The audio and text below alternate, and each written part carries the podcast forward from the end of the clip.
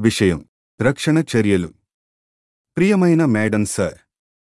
మనకు తెలిసినట్లుగా ఈ కాలంలో దురదృష్టవశాత్తు ఎప్పటికప్పుడు సంభవించే భద్రత లేదా ఉగ్రవాద సంఘటనలను ఎదుర్కోవలసి వస్తుంది.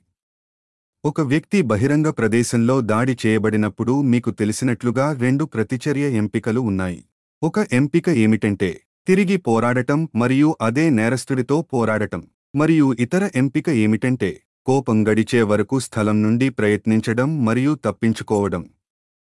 ఏదేమైనా వికలాంగ వ్యక్తి విషయానికి వస్తే మరియు వీల్చైర్ బౌండ్ ఉన్న వ్యక్తి విషయానికి వస్తే మరింత నిజం. ఈ రెండు మార్గాలలో ఏదీ సాధ్యం కాదు. మీకు నా ప్రశ్న వికలాంగుడికి సహాయం చేయగల ప్రాప్యత చేయగల ఆయుధాలు లేదా ఆయుధాలను అభివృద్ధి చేయడంలో ఏదైనా ఆలోచన ఉందా? మరియు సాంకేతిక స్థాయిలో ఇటువంటి ఆయుధాలు తెరిచిన మేరకు వికలాంగులకు అలాంటి ఆయుధాలకు ప్రాప్యత ఉంటుందని నిర్ణయించే లక్ష్యంతో ప్రమాణాలు మరియు పరీక్షలను ఎలా సెట్ చేయాలో పరిగణించండి.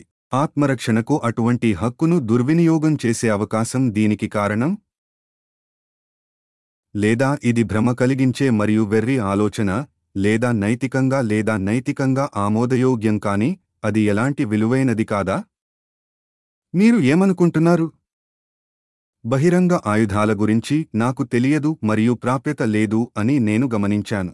ఇది రోజువారీ జీవితంలో అవసరమైన విధంగా సహాయపడటానికి క్రమానుగతంగా ఉత్పత్తులను కోరుకునే వికలాంగుడిగా మాత్రమే నాకు తెలుసు.